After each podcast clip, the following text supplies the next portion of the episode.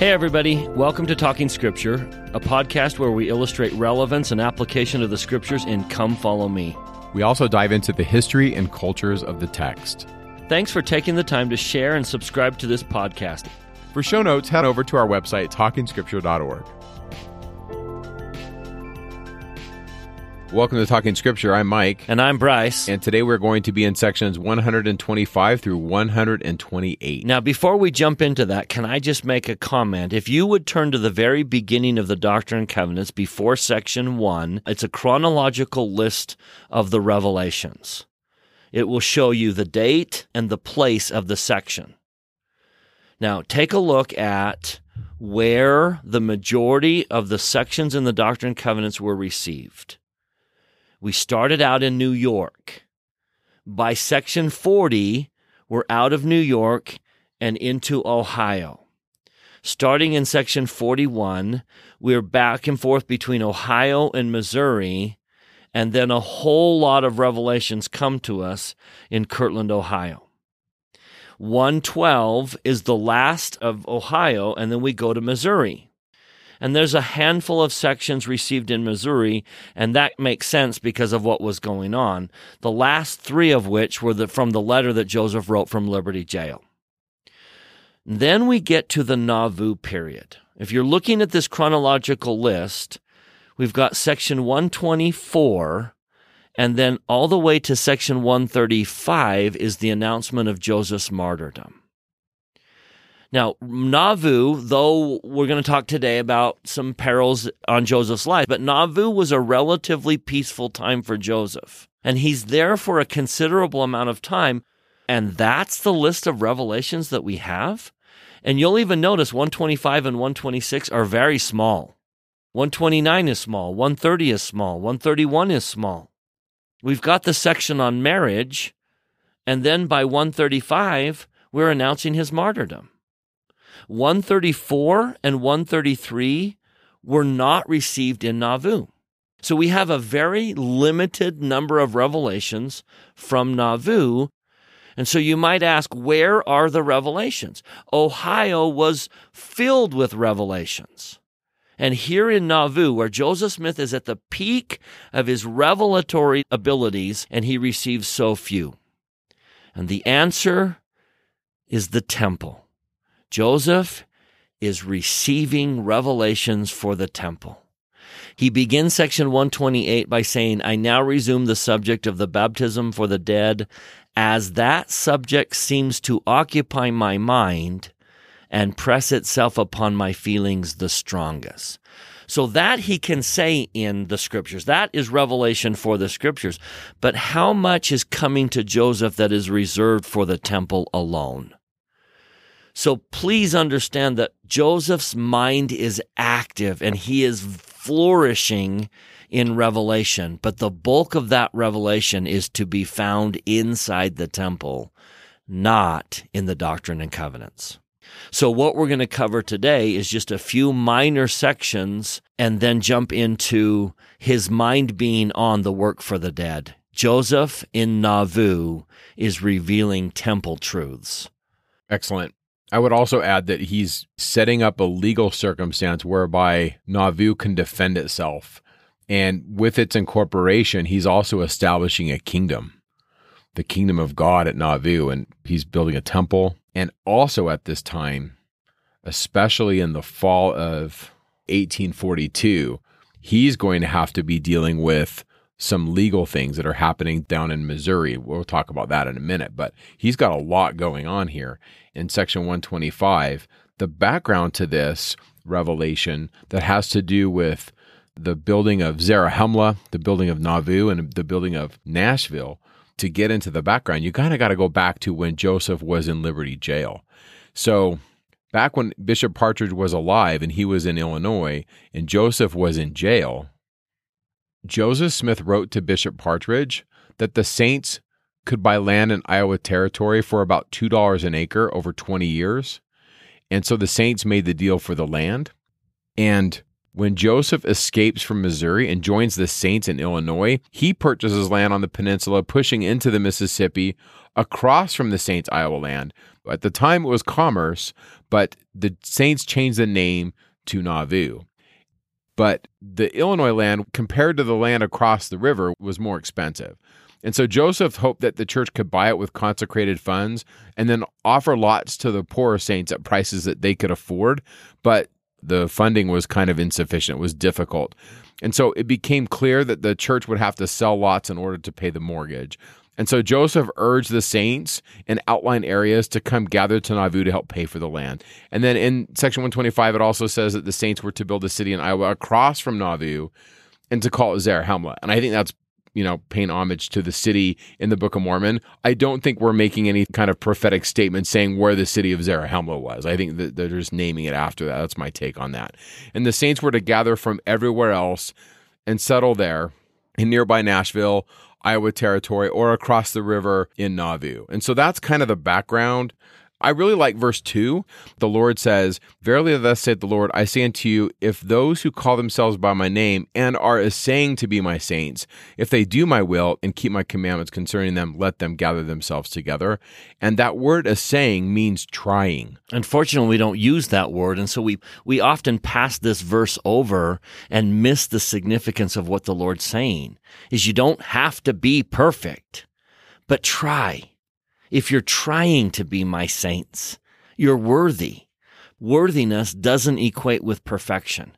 If you're trying to be my saints, I call you mine. That is an important golden thread where the Lord is trying to reach us and say, just keep going, right? I mean, it's just one little word, but there it is. Yeah, right it's the Savior's grace that makes us perfect. But we need to assay we need to try and move forward. And I think the value of the word essay is it's more than try. Sometimes we just kind of blow off, well, I tried. But it's this commitment to trying again, to get up, dust yourself off, and try again. That's the word essay more than just, well, I tried and it's over. It's, I really am trying and I'm getting myself up every time I fall. The last thing I might mention in this section about Nashville and Zarahemla is that when the Saints went west to Salt Lake, those two places were used as gathering places for the Saints as they fled Nauvoo. And so it was one of those stopover places where you could kind of get yourself together and then head west. And so with that, we're going to go to section 126, which is a revelation given to Brigham Young specifically that he's not required anymore to leave his family. So you see, he went to England on a mission and he spent many of his early years in the service of the church and was not really with his family as much.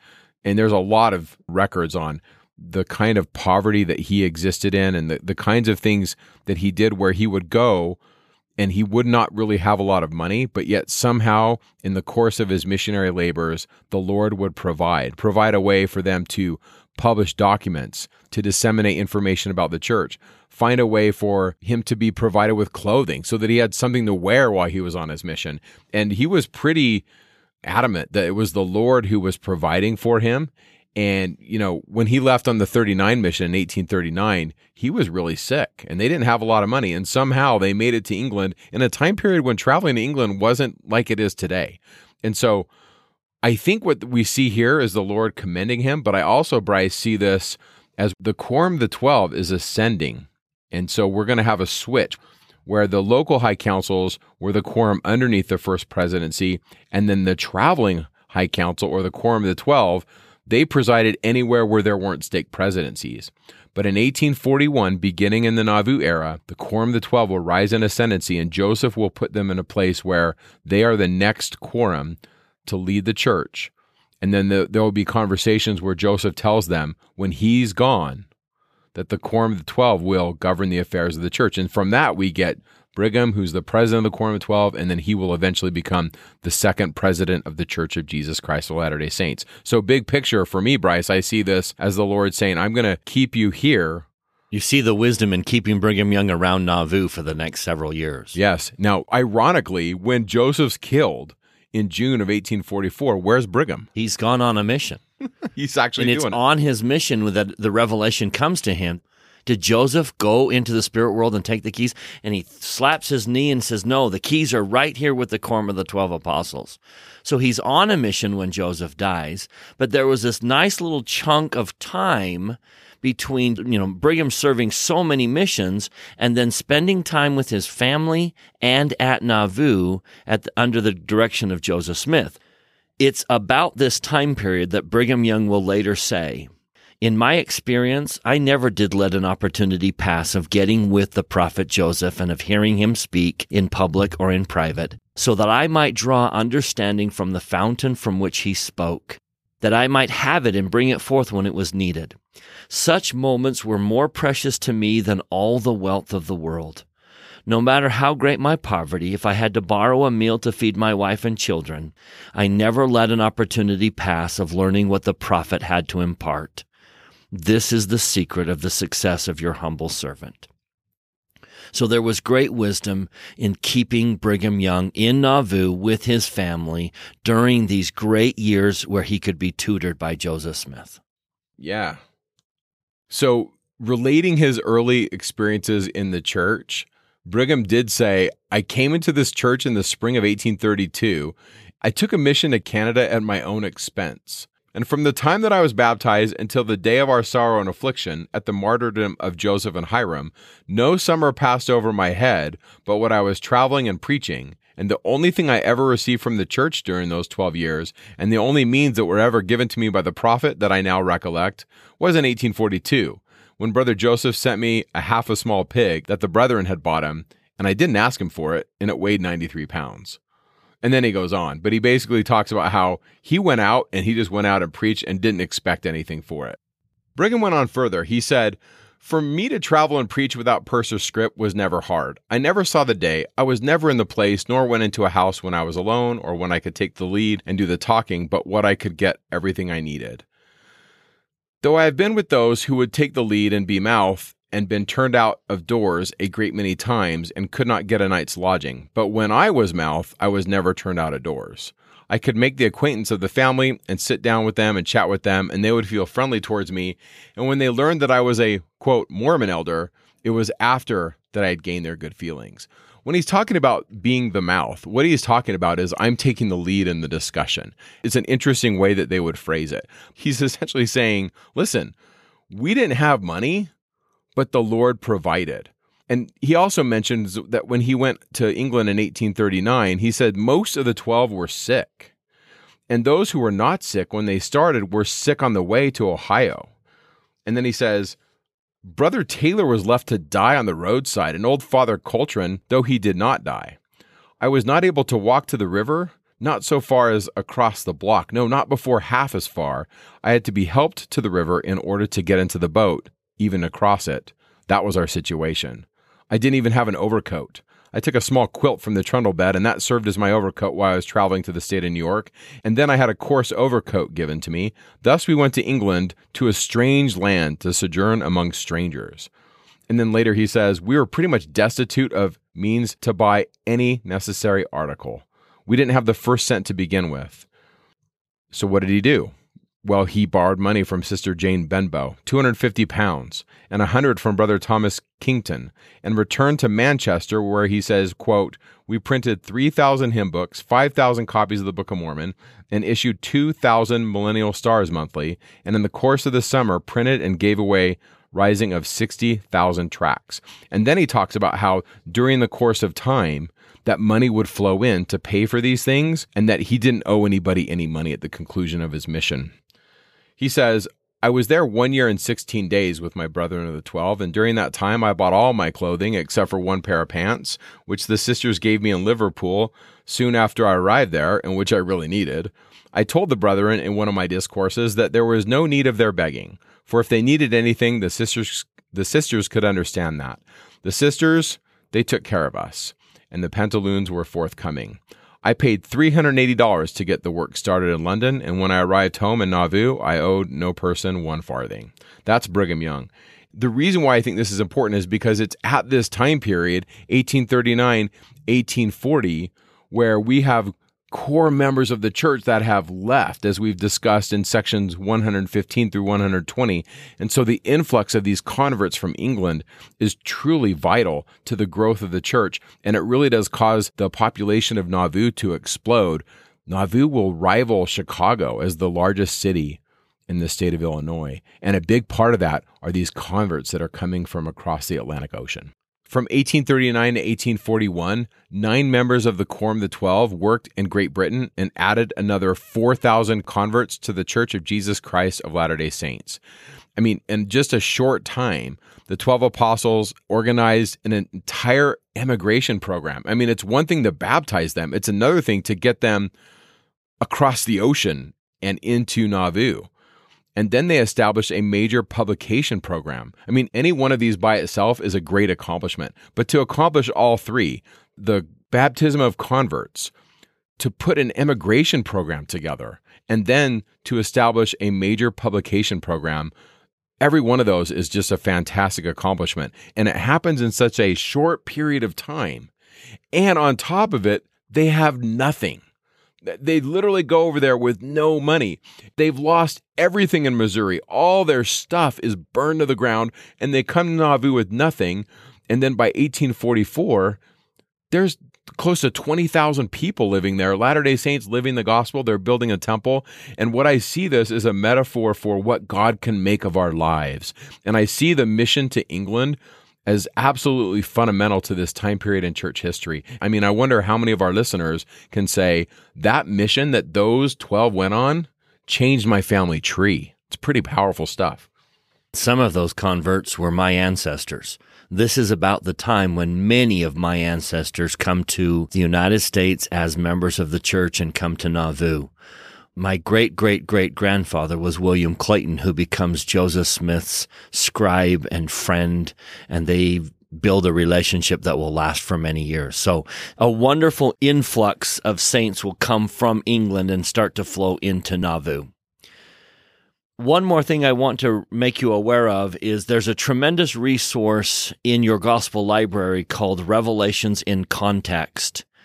And towards the end of that, there's an article called Take Special Care of Your Family, which is the story of Brigham Young and his family and this particular section where he's told, hey, you're going to stay home for a while, and what that meant to his wife, Mary Ann.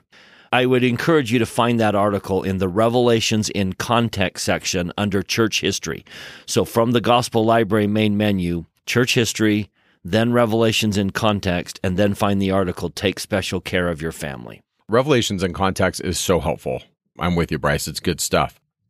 So now we jump into Joseph's deep innermost thoughts of what's really going on in Nauvoo, and that's the work that happens in the temple. Joseph reveals in 1840 that he has received information on how to save our dead. Now, the Lord's going to point out many times in this week's reading that these things have been reserved from the very beginning. This is not unique to the latter days.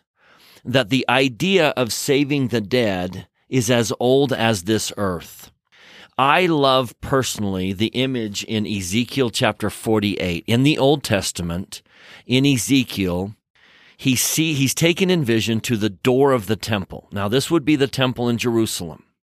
And water is flowing out of the front door of the temple, and it's headed east. And as it flows, it gets bigger, it gets deeper, and gets broader. If you know what's east of the temple in Jerusalem, it's nothing but the Kidron Valley, which is bare and it's desert. But this water flows east into the Dead Sea. And as soon as the water from the temple flows into the Dead Sea, it heals the sea and Ezekiel is brought to the edge and he sees life in the Dead Sea. Now, deep imagery here, but clearly this is pointing to what flows out of temple work and into the Dead Sea or the spirit world and brings life to the dead. So clearly, as back as Ezekiel in the Old Testament, they knew the significance of the temple. And now Joseph begins to plant in their minds this idea of saving their ancestors. of providing essential ordinance work to people who didn't have a chance to hear it on earth. And there is tremendous interest in Nauvoo about it. So now we get to sections 127 and 128, which were written from hiding. Joseph will reveal in verse 1 of section 127 that his life is being threatened by enemies and that he is going to, quote, leave the place for a short season. We ought to pause a little bit. Why is he in hiding? Yeah, I mean, that's a really good question. And I think one of the things that's important to talk about with this section, but this time period as well, is Joseph Smith left the custody of Bowman and Morgan in April of 1839. Now, I do believe Hyrum Smith's account that when William Morgan tells him, listen, we were instructed by the judge to let you guys free, I, I believe Hyrum's account. Absolutely believe it.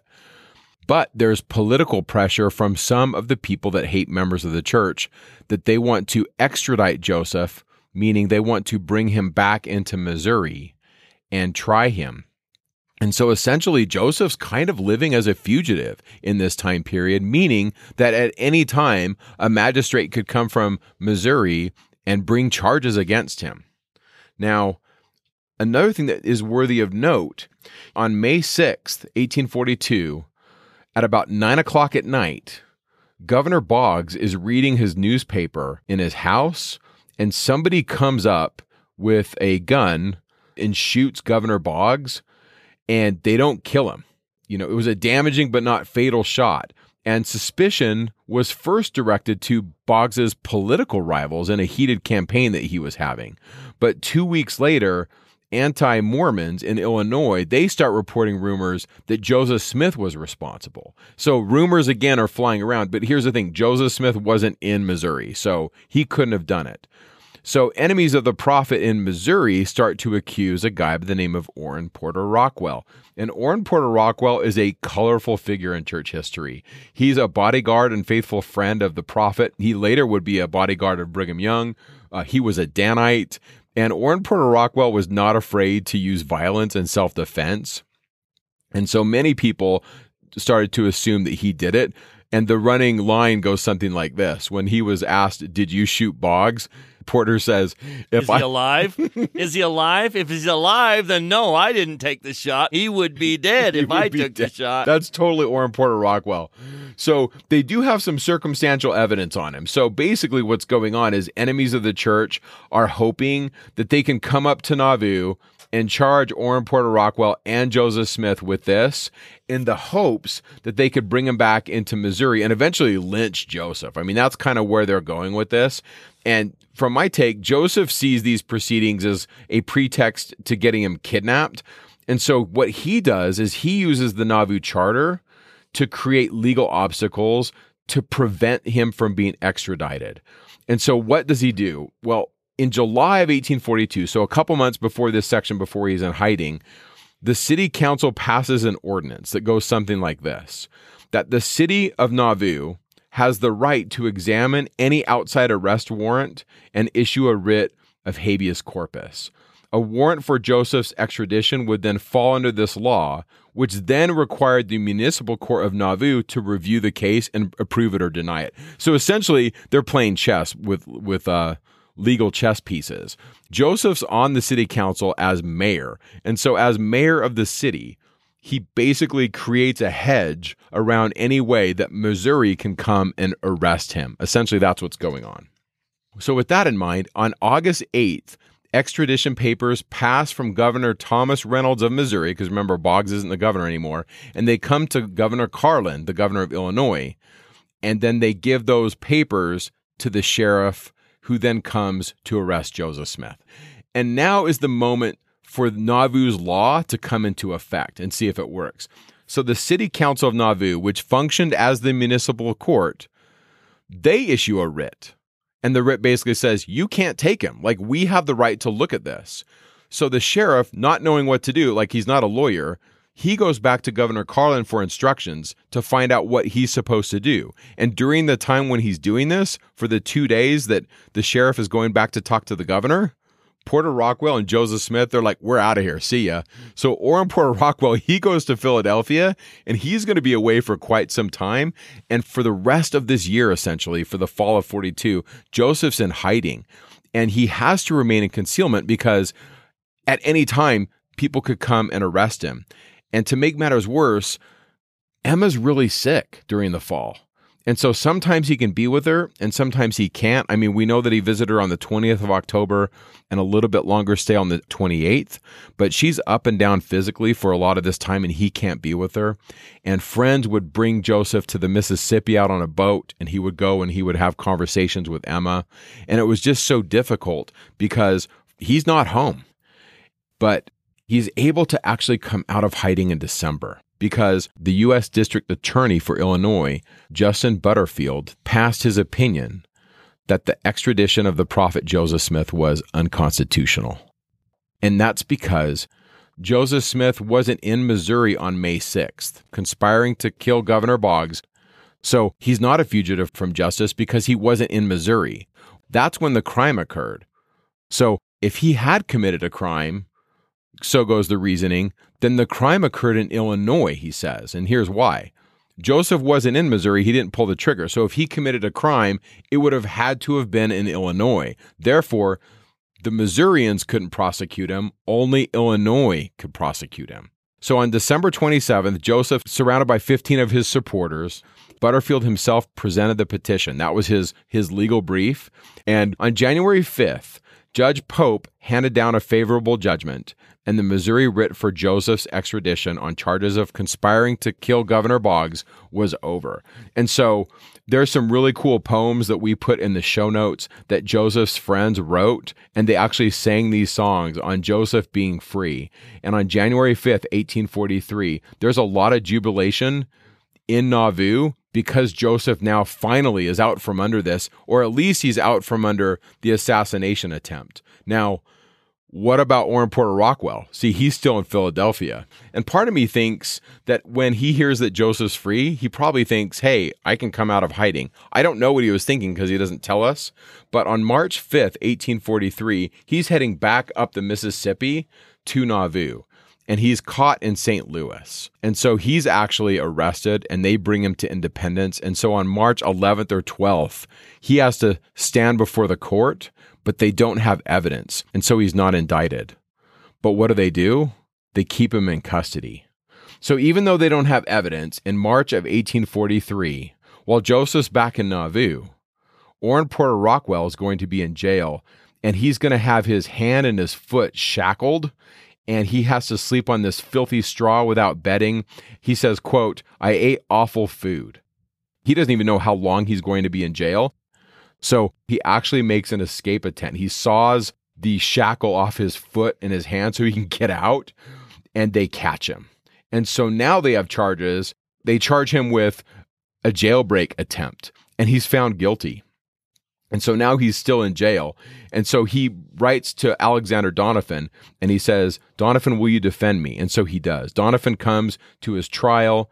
And even though he was found guilty at this trial of an attempted jailbreak, they don't have any evidence to hold him over for the attempt on Boggs, and they sentence him to five minutes in the Clay County jail.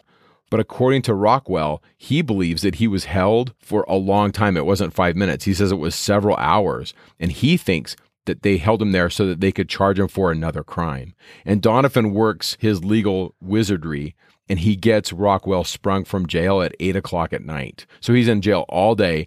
And Doniphan tells Porter, he says, If I were you, I would not hang around. I would make a beeline for Nauvoo immediately. Like, get out of here. And so Orrin Porter Rockwell does. He he just takes off and he goes to Nauvoo. Now I want you to imagine. First of all, there, we have a picture of him in the show notes. There's some fun pictures of Orrin Porter Rockwell. He is a character. So now I want you to imagine Porter has been in prison for six months, basically sleeping in dirt and filth. And so he, he makes a harrowing journey back to Nauvoo, walking and riding hundreds of miles through the Midwest countryside, dodging vigilantes along the way. And he arrives on Christmas Day, road worn and bedraggled. He goes straight to the mansion house where Joseph and his family are having Christmas and they're having like a celebration with many of their friends. and he walks in and somebody thinks it's a Missourian. Like, who is this stinky, messy person with long hair falling all over his shoulders? So he comes in, and, and Joseph says he looked like a Missourian. I commanded the captain of the police to put him out of doors in the scuffle. And then Joseph says, I looked him full in the face, and to my great surprise and joy, I discovered that it was Orrin Porter Rockwell. And so they embrace. And at this moment, then, Porter is free from custody. Now, this isn't going to be the only time he's in custody. And I really do believe, kind of reading different biographies of Orrin Porter Rockwell, frankly, that after Joseph is killed, I think he really carried a burden, a burden of guilt. Uh, th- thinking that, you know, I could have defended him. Sometime during this time in Christmas is the famous prophecy that Joseph gave him where he said, Orrin, if you don't cut your hair, nobody can kill you. It's kind of a cool prophecy if you if you've ever read about Samson. So that's a little bit about Orrin Porter Rockwell. I like those stories. They kind of add some color to these experiences, but it really helps explain the context of 127 and 128 that Joseph's in hiding. He's in this horrible circumstance, but the tone of these revelations is not depressing at all. Not only that, but think about what's coming through him. Some of the greatest revelations. Joseph is revealing the means of saving billions of people billions of people that have left us the legacy of their lives, and many of them, to them, we owe our circumstances. We owe the country we live in. Now we have the means of bringing salvation to them. And that's what's being revealed while Joseph is in hiding. And Joseph can't help but contain the joy of that good news. And so as you read this week, I want you to notice the difference between the sorrow of the circumstance that he's in, and yet the thrill for the truths that are being revealed. And let this be a lesson to all of us in our challenges that when we're, so to speak, in hiding, when we're running from peril, that we can step back and see all the blessings. Joseph says, As for the perils which I am called to pass through, 127 verse 2, they seem but a small thing to me, as the envy and wrath of man have been my common lot all the days of my life. And for what cause it seems mysterious, unless I was ordained from before the foundation of the world for some good end, or bad, as you may choose to call it. But nevertheless, deep water is what I am wont to swim in. It has all become a second nature to me, and I feel like Paul to glory in tribulation. For to this day has the God of my fathers delivered me out of them all, and will deliver me from henceforth. For behold, and lo, I shall triumph over all my enemies. Now he says this. Now think, he's in hiding at the peril of his life. He cannot be with his very ill wife. And yet he says, Let all the saints rejoice, therefore, and be exceedingly glad, for Israel's God is their God. If you turn to 128, you're going to hear Joseph just pick up that same idea. Even though his life is in peril, he says in verse 19 of 128, What do we hear in the gospel which we've received? A voice of gladness a voice of mercy from heaven, a voice of truth out of the earth, glad tidings for the dead, a voice of gladness for the living and the dead, glad tidings of great joy. Joseph wrote that in hiding. Look at all the blessings that we've received. Verse 20, glad tidings from Cumorah. And then he begins to list all of the blessings that have come to him. Moroni came. Look at verse 21 we have received the voice of God in the chambers of old Father Whitmer. We have heard from Michael the archangel. We've heard from Gabriel, from Raphael, and from diverse angels, from Michael and Adam down to the present time, all declaring their dispensations, their rights, their keys, their honors, their majesty and glory, and the power of their priesthood. What's Joseph's conclusion? Verse 22 Brethren, Shall we not go on in so great a cause? Go forward and not backward. Courage, brethren, and on, on to the victory. Totally positive. In hiding, when people are pursuing his life, Joseph says, Look, I can focus on the negative.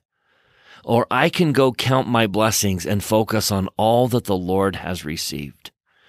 Let me take you back to the very beginning of time to what I call the first temptation, back into the Garden of Eden. Heavenly Father has commanded Adam and Eve to not partake of the fruit of the knowledge of good and evil. But He has given them so many other trees from which they can partake. So Heavenly Father says in Moses, verse 16, of every tree of the garden thou mayest freely eat. Just not this one tree. So tell me, what would he be pointing at when he uses the word every? Of every tree of the garden thou mayest freely eat. Wouldn't he be pointing out all the trees he has given them, all the good things that they have? Look at all the blessings in your life. Of every tree thou mayest freely eat. In the very next chapter, Satan comes and uses that same word but in a very different way. In chapter 4, verse 7, Satan says to Eve, Wait a minute, didn't God say you could eat from every tree? So, what's he pointing at when he uses the word every? The one thing they can't do. I would suggest to you that God will always point out the blessings, the good, the voices that you've heard, the marvelous blessings that have come into your life. And Satan will point out what you don't have. Now, if you listen to the wrong voice, you're going to be discouraged. But if you'll listen to the right voice, if you'll listen to the Father, you will see all the blessings in your life, all that you can do, all that you are, all that you have. You won't necessarily see what you don't have. Joseph in hiding is able to say, we have been so richly blessed. Brethren, let's go on in such a cause, on to the victory. It reminds me of something that Joseph Smith says to George Albert Smith, his cousin who went with him on Zion's camp. He will later write, Joseph told me I should never get discouraged, whatever difficulties might surround me. If I was sunk in the lowest pit of Nova Scotia and all the Rocky Mountains piled on top of me, I ought not to be discouraged. But hang on, exercise faith, and keep up good courage, and I should come out on the top of the heap. And Joseph lived that principle. In hiding away from his family, away from his sick wife, he looks at everything that we've received and you hear these beautifully positive words. Brethren, shall we not go on in so great a cause? Go forward and not backwards. Courage, brethren, and on, on to the victory. Look at all the trees you have to partake of. And don't focus on the one tree you can't partake of. I love, Bryce, the positivity that you've pulled out of this. Joseph sees what this is going to become. He sees all the lives that will be affected. And so, cosmically, I mean, you said the word billions, and, and who knows, right? But cosmically, all of God's children, we're, we're reaching out our hands and we want to bring them all in. And so, a thread that I see that's woven through section 127 and 128 is this idea of a recorder. So important that this stuff gets recorded. And so over and over again in the sections, it says things like this. Verse 6 of section 127 Thus saith the Lord unto you concerning your dead, when any of you are baptized, let there be a recorder, and let him be an eyewitness of your baptisms.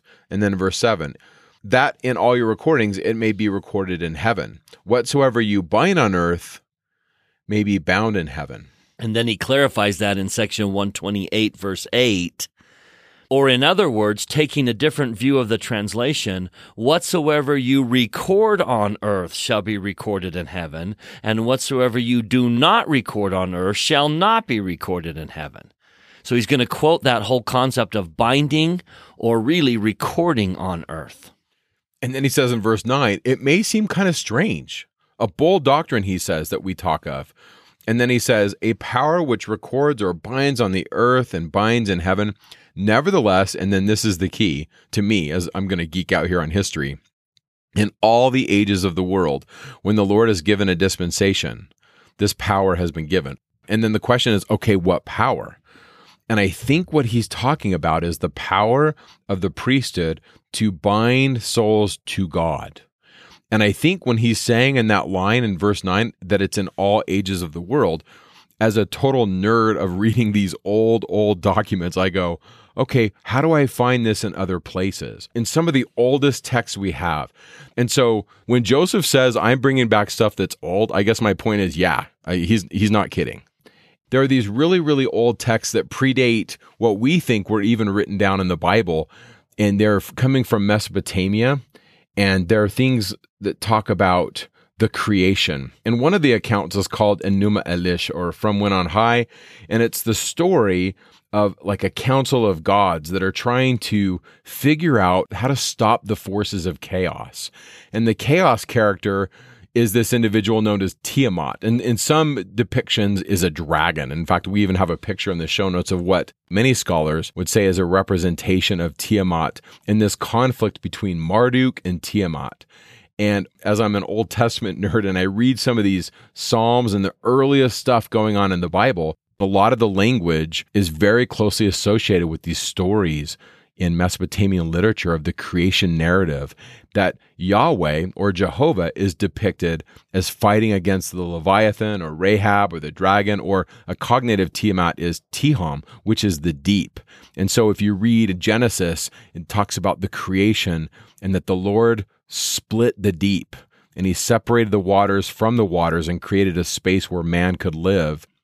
In these stories in Mesopotamian literature of the creation narrative, Marduk slays Tiamat and order comes out of it. And what I find fascinating in all this, and as it relates to our discussion, is Tiamat steals the tablets of destiny, or what some translators call the tablets of destinies. And because these tablets have been taken from the gods, chaos ensues. And there's so many threads you can pull on this, but one of the threads I want to pull on in a lot of the literature and a lot of the scholarship on this is that when the tablets are taken, the rites are ceased. It literally says that the rites of the temple have ceased. And so the tablets have to be back in the right hands for the rites of the temple to continue and for order to exist in the cosmos. Now there's a lot more. I'm, I'm simplifying this, but I like it as a as a motif for what we see Moses doing. You see Moses gets tablets from God. And especially in the language of the Hebrew as it's depicted in the Old Testament, Moses splits the sea, just like Marduk splits Tiamat. There's another story of Ninurta and Anzu, and it's kind of the same thing. Anzu is this creature that's like a eagle with a lion's head, and Anzu steals the tablet of destiny, and Ninurta has to come and thrust his arrows through Anzu to get it and to reestablish order. And so a lot of scholars say things like this motif just keeps getting repeated. And we see some of this where we see the dragon in Revelation 12 and 13. And the dragon rises up and grabs stars. And remember, stars represent spirits. And there's this war in heaven, and Michael is fighting against the dragon. It's the same kind of motif. And so these tablets are associated with order and they decide the destiny of the universe. They express the law of the gods to the whole world, and they contain supreme wisdom because they're truly the mystery of heaven and earth.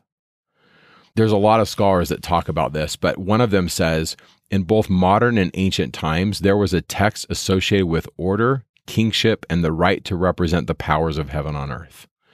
And so, with this reading of these stories, these early, early creation stories, to me, what I see is I see Adam. You see, if we read the Pearl of Great Price, Joseph Smith tells us that Adam kept a record. And that record was part of the covenant that the children of Adam made with God. And then if you read one of the first revelations in this dispensation, what does God say to Joseph? Let there be a record kept among you. There's something going on with records. And my contention is, is that they're twofold.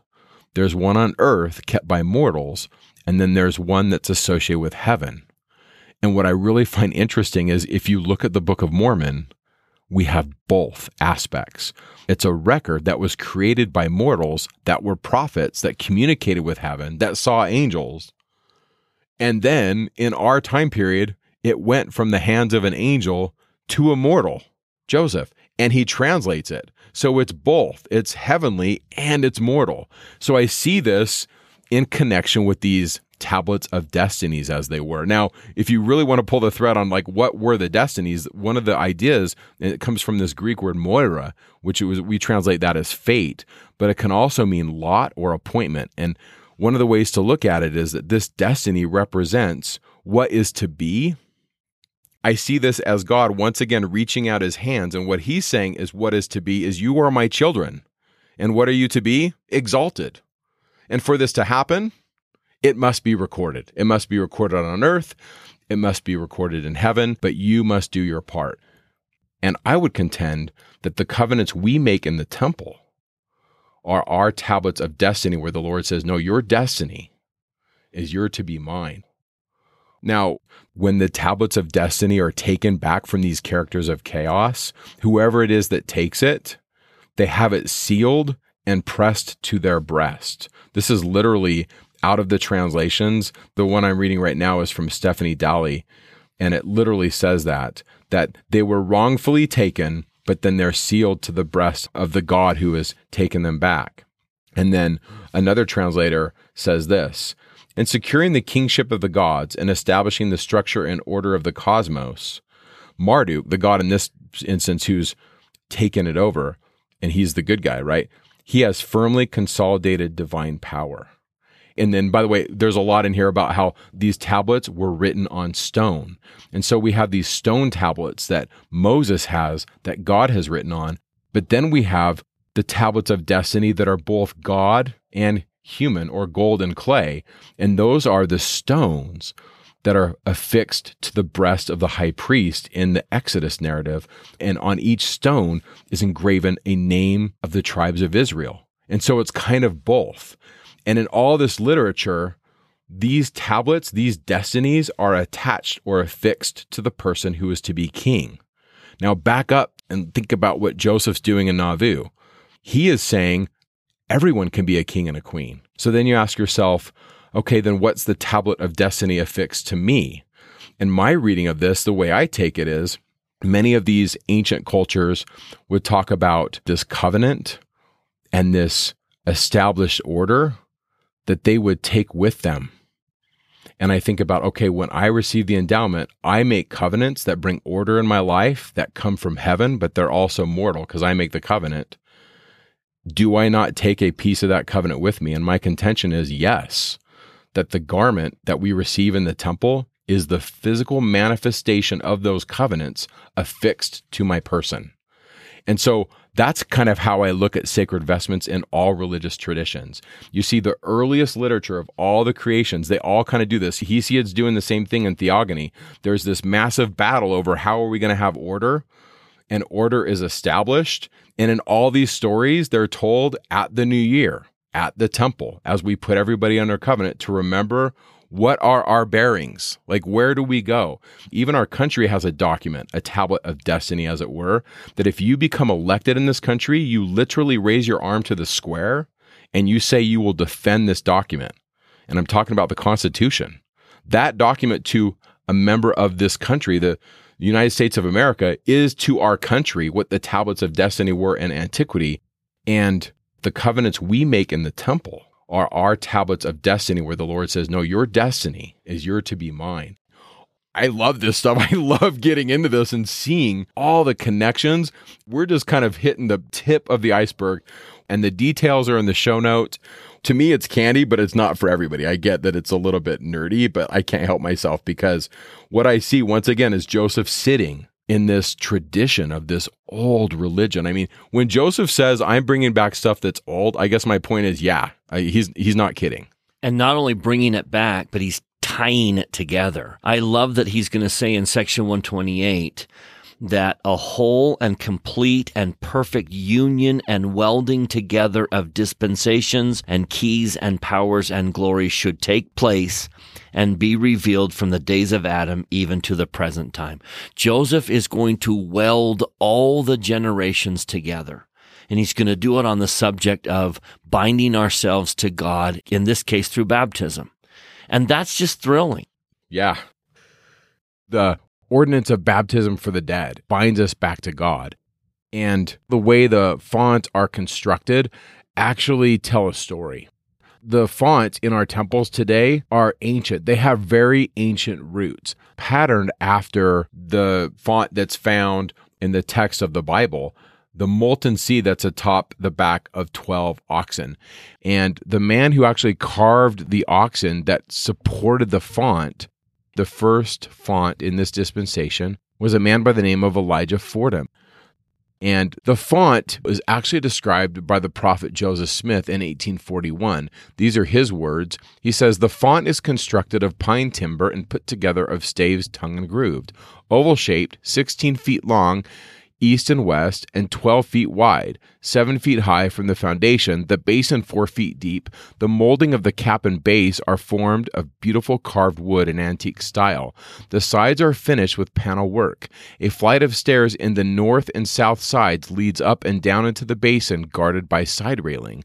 And the font stands upon 12 oxen, four on each side, and two at each end their heads, shoulders, and forelegs projecting out from under the font. They are carved out of pine plank, glued together, and copied after the most beautiful five year old steer that could be found in the country. That's in History of the Church, Volume 4, page 446. So that kind of gives a description of the font. Now, what does it symbolize? I just want to present to you a couple ideas, and the details are in the show notes. And I understand also that some of this stuff is debated. And so I kind of give both sides. But for the sake of this podcast and to be brief, I just want to talk about the idea of the bull.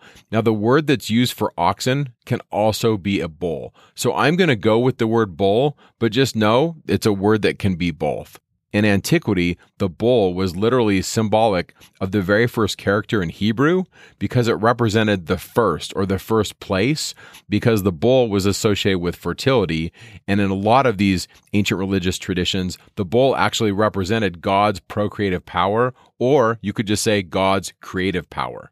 We're going to parse a lot of this stuff out when we get to the Old Testament, but there's different strands or different traditions that are woven together that become what we call the Bible.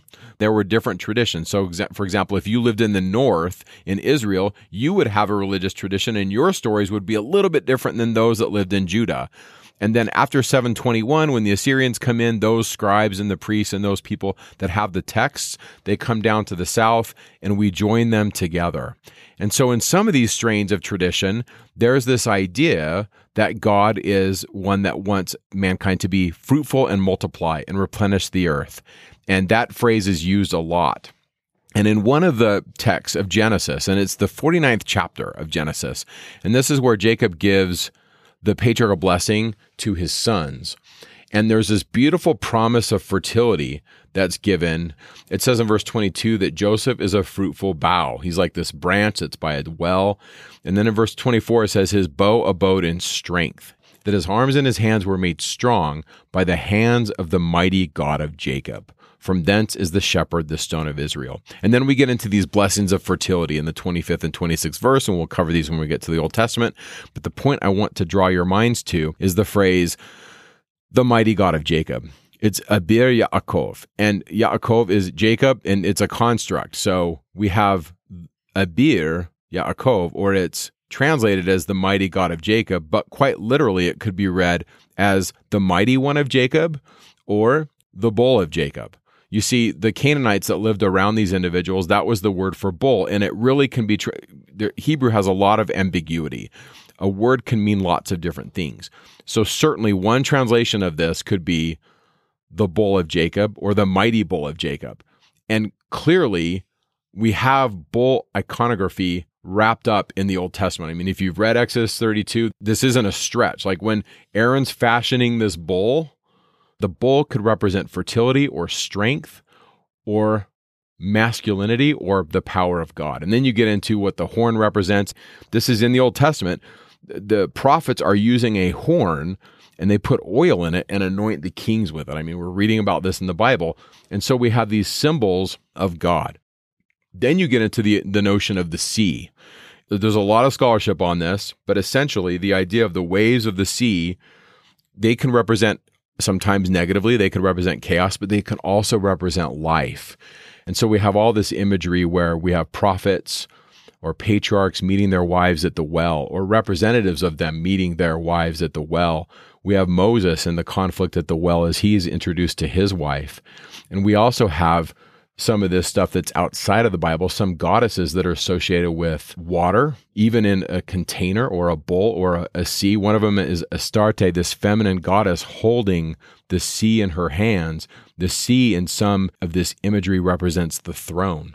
I mean, Isis is even depicted as the throne, and sitting on her lap is the new king. We have this image of a container with water as a symbol for the divine feminine.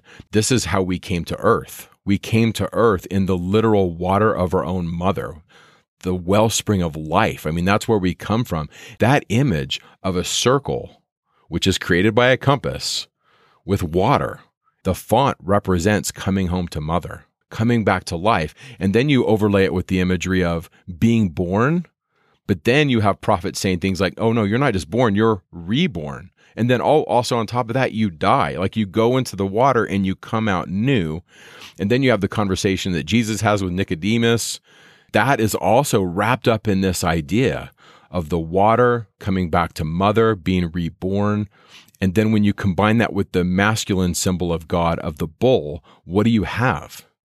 We have a circle with water in it, the symbol of the divine feminine, on top of the symbol of the masculine. And what I find interesting is that the bulls are all facing out. You know, we always talk about how the, the 12 bulls or the 12 oxen represent the 12 tribes of Israel, and they certainly do. And they also represent Ephraim. Like when we get into the text, this oxen represents Ephraim because they're sturdy and they they're strong. But it's also a symbol of the scattering, but we're bringing it back in. It's twofold. And so that image of scattering and gathering that is so replete in Isaiah's works is encapsulated in this font that's in the temple. It's a beautiful image. I think it's a symbol of coming home. And what is that symbol teaching me I need to do to keep my temple covenant? Yes. I am involved in this image and finding my place in the image, I think is very important. So those oxen or the bull facing out to the world is a reminder that here are the ordinances I need to spread out to all the corners of the world. So why do the dead need us? Joseph says in section 128, verse 15, these are principles in relation to the dead and the living that cannot be lightly passed over as pertaining to our salvation for their salvation is necessary and essential to our salvation. As Paul says concerning the fathers, that they without us cannot be made perfect, neither can we without our dead be made perfect. And that concept is so significant, he's going to repeat it. He's going to quote Elijah and then say, it is sufficient to know that the earth will be smitten with a curse unless there is a welding link of some kind or other between the fathers and the children. And what is that subject? It's the baptisms for the dead. And then this sentence For we without them cannot be made perfect, neither can they without us be made perfect. So the question I want to throw out this week as you study section 128 is why do we need them? It's pretty clear in our day that they need us. The Lord has declared that the ordinance of baptism for the dead is to be held in temples in mortality. I suppose that they cannot perform baptisms in the spirit world. I don't know why. I don't understand why spirits can't be baptized for themselves. But apparently it has to happen in mortality. So we have to perform a baptism in order so that a, a, someone in the spirit world can receive that ordinance. It has to happen in mortality. I understand the urgency of the founding fathers to come to Wilford Woodruff in the St. George Temple and demand action. We need your help. We founded this country so you could have freedom, and you have not performed the ordinances in our behalf. We need your help. I get that they need us, but why do we need them? Why is my salvation dependent upon their salvation? Let me just throw out three thoughts on why I need them. Number one, the temple and its ordinances after my own endowment is the gift of the dead. If it were not for the dead, I would go through the temple once. I was 18 years old when I went to the temple. How in the world could that one visit and one visit only suffice for my entire life? I have to go back over and over and over again to really understand the blessings of the temple. I have fallen in love with the temple and the gift that allowed me to go back again and again and again came from the dead. I need them in order to go to the temple. I will never be perfect without going to the temple repeatedly. Number two, I cannot unlock my salvation unless I help them unlock their salvation. My salvation is tied to their salvation. I want to share a beautiful parable written by my mentor, Mike Wilcox. He wrote in a beautiful book called The House of Glory the following parable. Once there was a little boy and a little girl who loved Jesus very much, and he loved them. They were kind and always told the truth, and whatever Jesus wanted them to do, they tried their best to do. You may come to my house, Jesus told them one day, and there I will give you a gift. They put on their best clothes, made sure they were clean, and they went to Jesus' house. It was a beautiful house, and it made them feel beautiful too, just to be inside. They met Jesus there, and he gave them his gift. It was a key, a wonderful key. Take care of this key, he said. Put it next to your heart. Don't let it tarnish or get rusty. Always keep it with you. One day it will open a wonderful door. Whenever you wish, you may return to my house, but each time I will ask to see the key. They promised him they would, and they went home. They returned often to Jesus' house, and each time he asked if they still had the key. They always did. One day he asked if they would follow him.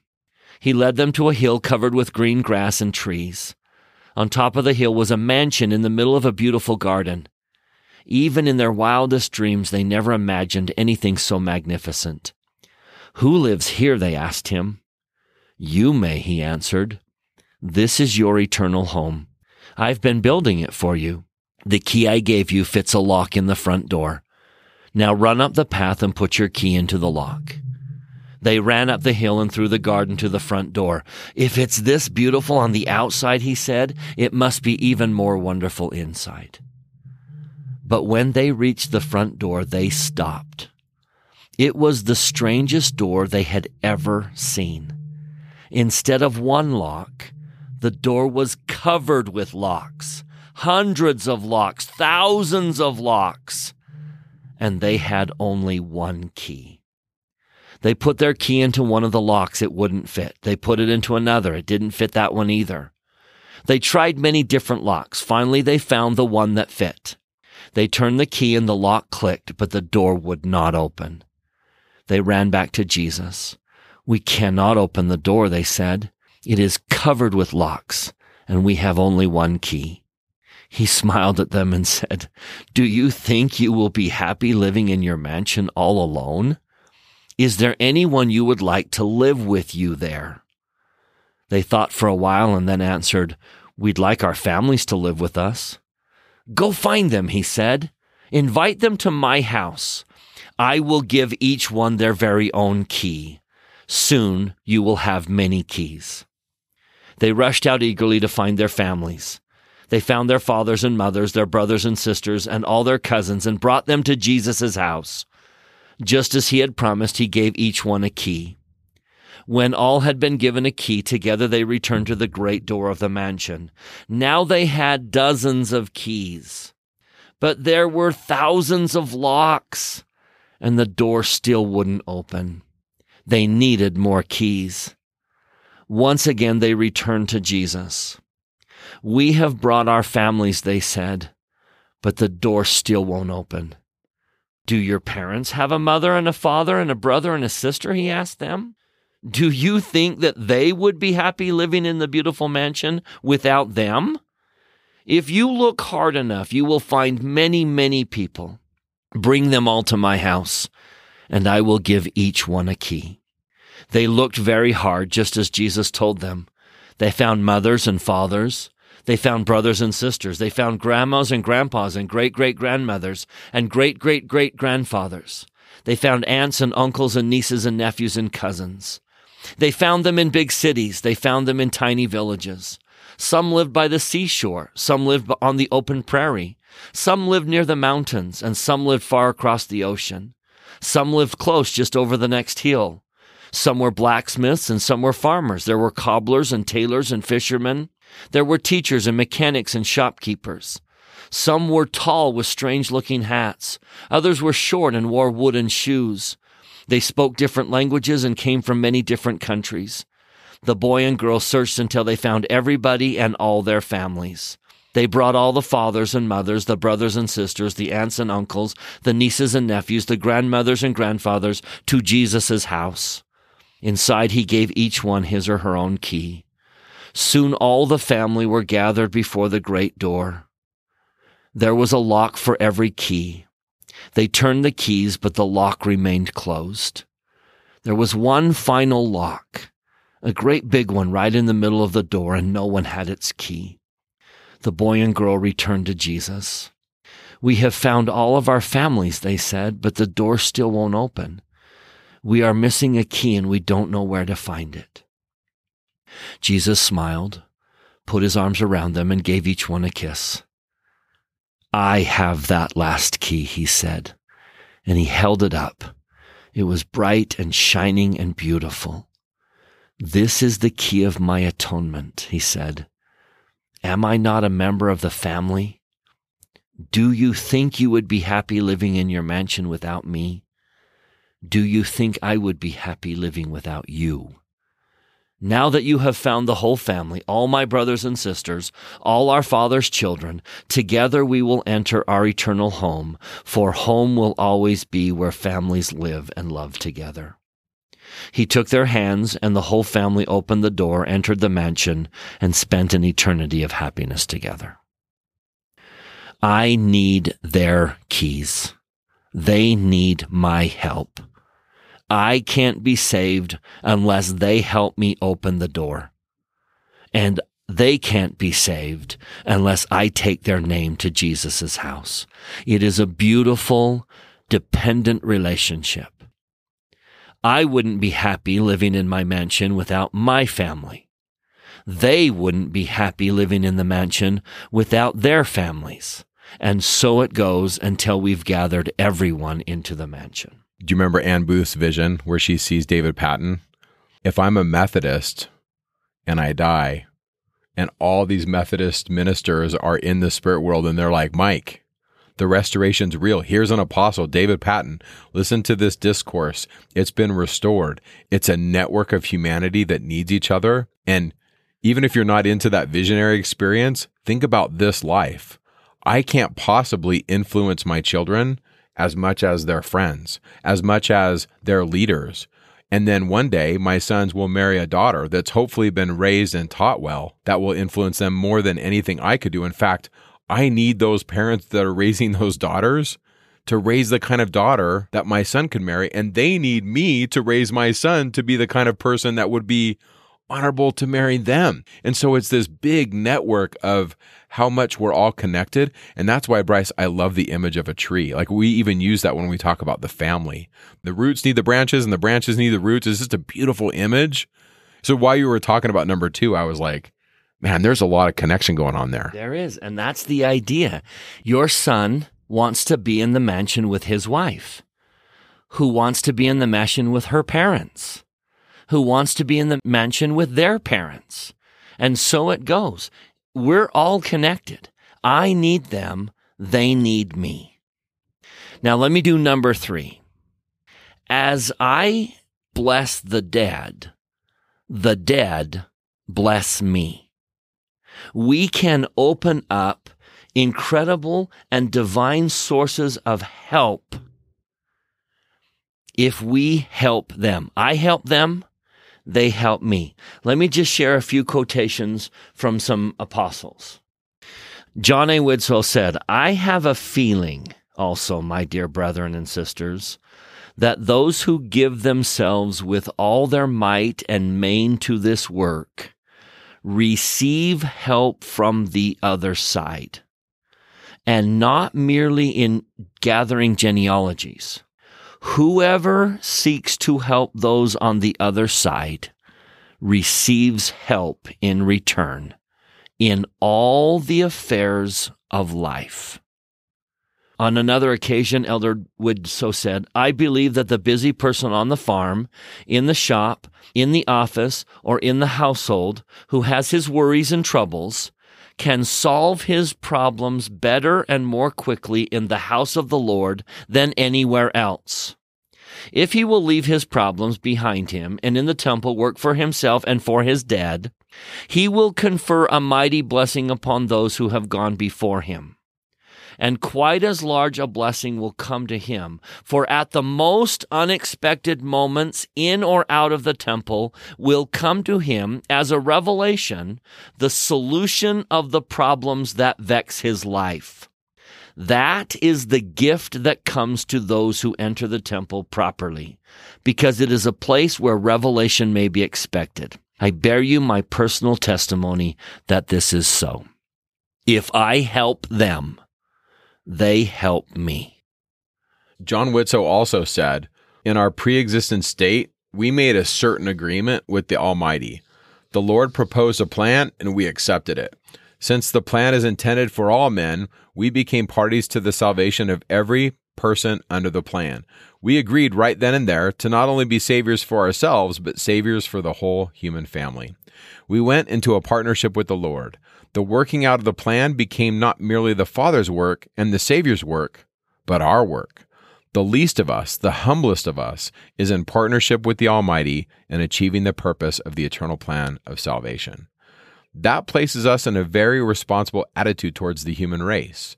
By that doctrine, with the Lord at the head, we become saviors on Mount Zion, all committed to the great plan of offering salvation to the untold numbers of spirits.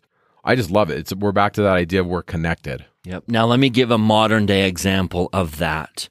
This is a story from a dear friend of mine named Kim Sorensen. You can find her story in the August Ensign of 2006 she tells the following story. A few years ago, I found myself frequently in fervent prayer, pleading for blessings for myself and my family, blessings I knew we needed. I knew the blessings I sought were righteous desires, yet they did not come. Each time I prayed, the only impressions that came were urging me to do family history and temple work for my ancestors. The great irony was that one of the things I was seeking so feverishly was more time. I felt overwhelmed with my life. I was the mother of four young children. I worked at least six hours a day on a home business. I had a demanding church calling, and my husband traveled a lot on business and served in a student ward bishopric. Now the Lord was asking me to dedicate time and energy I didn't think I had to family history work. It had never even crossed my mind that I should be doing family history. I had felt that it was, quote, not my season that it was something I would do later in life. But in kind persistence, the answer to every prayer was the same to seek my ancestors and do their temple work. One afternoon, the demands of my life hit an all time crescendo. I went to the Lord in prayer, and again the prompting came to seek out my ancestors and do their temple work. But this time I was willing to follow those promptings. As impossible as it seemed, I decided to make a promise that I would spend an average of one hour a day doing family history work. I felt peace in my heart as I made the commitment, but logically I could not see how I was ever going to do it. I decided I would give the Lord my best hour of each day. I set aside the precious hour when my three year old was at preschool and my baby was napping. At first, this was a trial of my faith. It was difficult for me to shut out all the other pressing demands of my life, but each day I diligently put in my hour, trusting that the Lord would bless me. I knew nothing about family history. So my first hours were spent doing simple things like calling family members to gather records, sitting at the computer trying to learn the family history software, and entering my family data onto the computer. Even though my daily strides were small, I knew that the Lord recognized the sacrifice I was making because I began to feel His Spirit in my life more than ever before. I had prayed for more time. It didn't take me long to notice that I was somehow getting more accomplished each day that I worked on family history than I ever got done on the days before I gave this hour to the Lord. Generally, the blessings came in small, almost imperceptible ways. The children weren't getting sick. The appliances and cars didn't need repairs, for example. But one day the divine assistance was obvious. I had a son who needed jeans and a pair of shorts for scout camp. I purchased some for him, but when I took them home, they did not fit and were not the style he had hoped for. So I decided on the following Saturday I would take him to the mall and try again. I figured that with the drive time, it would take at least three hours of the day. When Saturday came, I attended first to my family history and ran some errands. On my way home, an impression came to my mind to go up the street, where I would find a garage sale, and there I would find some jeans for my son. It was only an impression, but I knew it came from the Lord. Knowing the importance of obedience, I followed it. Sure enough, at the top of the street, there was a small garage sale being held for a local charity. When I walked in, sitting on a table in the middle of the garage was a stack of newly and slightly used jeans, exactly in my son's size. And next to it, a stack of shorts, also in his size. I bought every pair and still paid less than if I had purchased one or two pairs at the mall. When I took them home, my son loved them. That morning, I had given the Lord one hour of my time. In return, he gave me back three hours that I didn't have to travel to the mall that instead I could spend with my children and a strength and testimony that He lives and is mindful of even my smallest challenges. The Spirit prompted me to work on family history.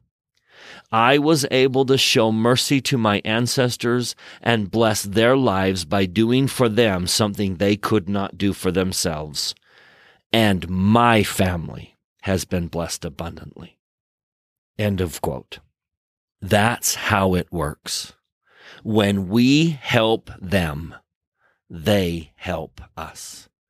In every aspect of our life, says Elder Widtsoe, not just in family history work. I testify with my soul that students who spend a little bit of time doing family history work get help in their school studies. People with a profession or a business who spend time saving the dead get help in that business. By saving them, they save me. I am so grateful for the prophet Joseph who opened up a world of blessings and opportunities for all of us by introducing the work for the dead. I have come to love my family and I feel their love for me. And I feel the need to create this welding link between me and them. And so section 128 ends with a plea for all of us to do all that we can to complete that book. After quoting that the sons of Levi are going to offer an offering unto the Lord, Joseph then says, Let us therefore, as a church and as a people and as Latter day Saints, offer unto the Lord an offering in righteousness. And here's the offering. Let us present in his holy temple, when it is finished, a book containing the records of our dead, which shall be worthy of all acceptation Let's go find our families. Let's open a door for them to help us in our daily lives by helping them in their life. It is a beautiful relationship between the living and the dead. We will study in section 138 the vision of President Joseph F. Smith and the spirit world. And he will teach us that faithful Latter day Saints, when they die, continue the preaching of the gospel in the spirit world. My beloved father passed away recently. He was an avid teacher of the gospel. I know he is continuing to preach the gospel in the spirit world. Every time I go to the temple with a name, I wonder if my dad taught them in the spirit world. I wonder if we're that connected. Someone my father taught, and I am performing the ordinance. It certainly wouldn't surprise me that we're that connected. This welded link between the living and dead is one of the most beautiful things in the gospel. No wonder Joseph will shout out, Shouldn't we go on in such a cause? Go forward and not backward, brethren. Courage, brethren, and on unto the victory. And with that, we thank you for listening. We will see you next week when we cover section 129 to 132. Thank you for sharing your week with us, and we'll see you next time. Talking Scripture is not an official production of The Church of Jesus Christ of Latter day Saints. The opinions expressed in this podcast are Mike and Bryce's opinions only. We refer you to official church sources and the church website to clarify any doctrinal questions.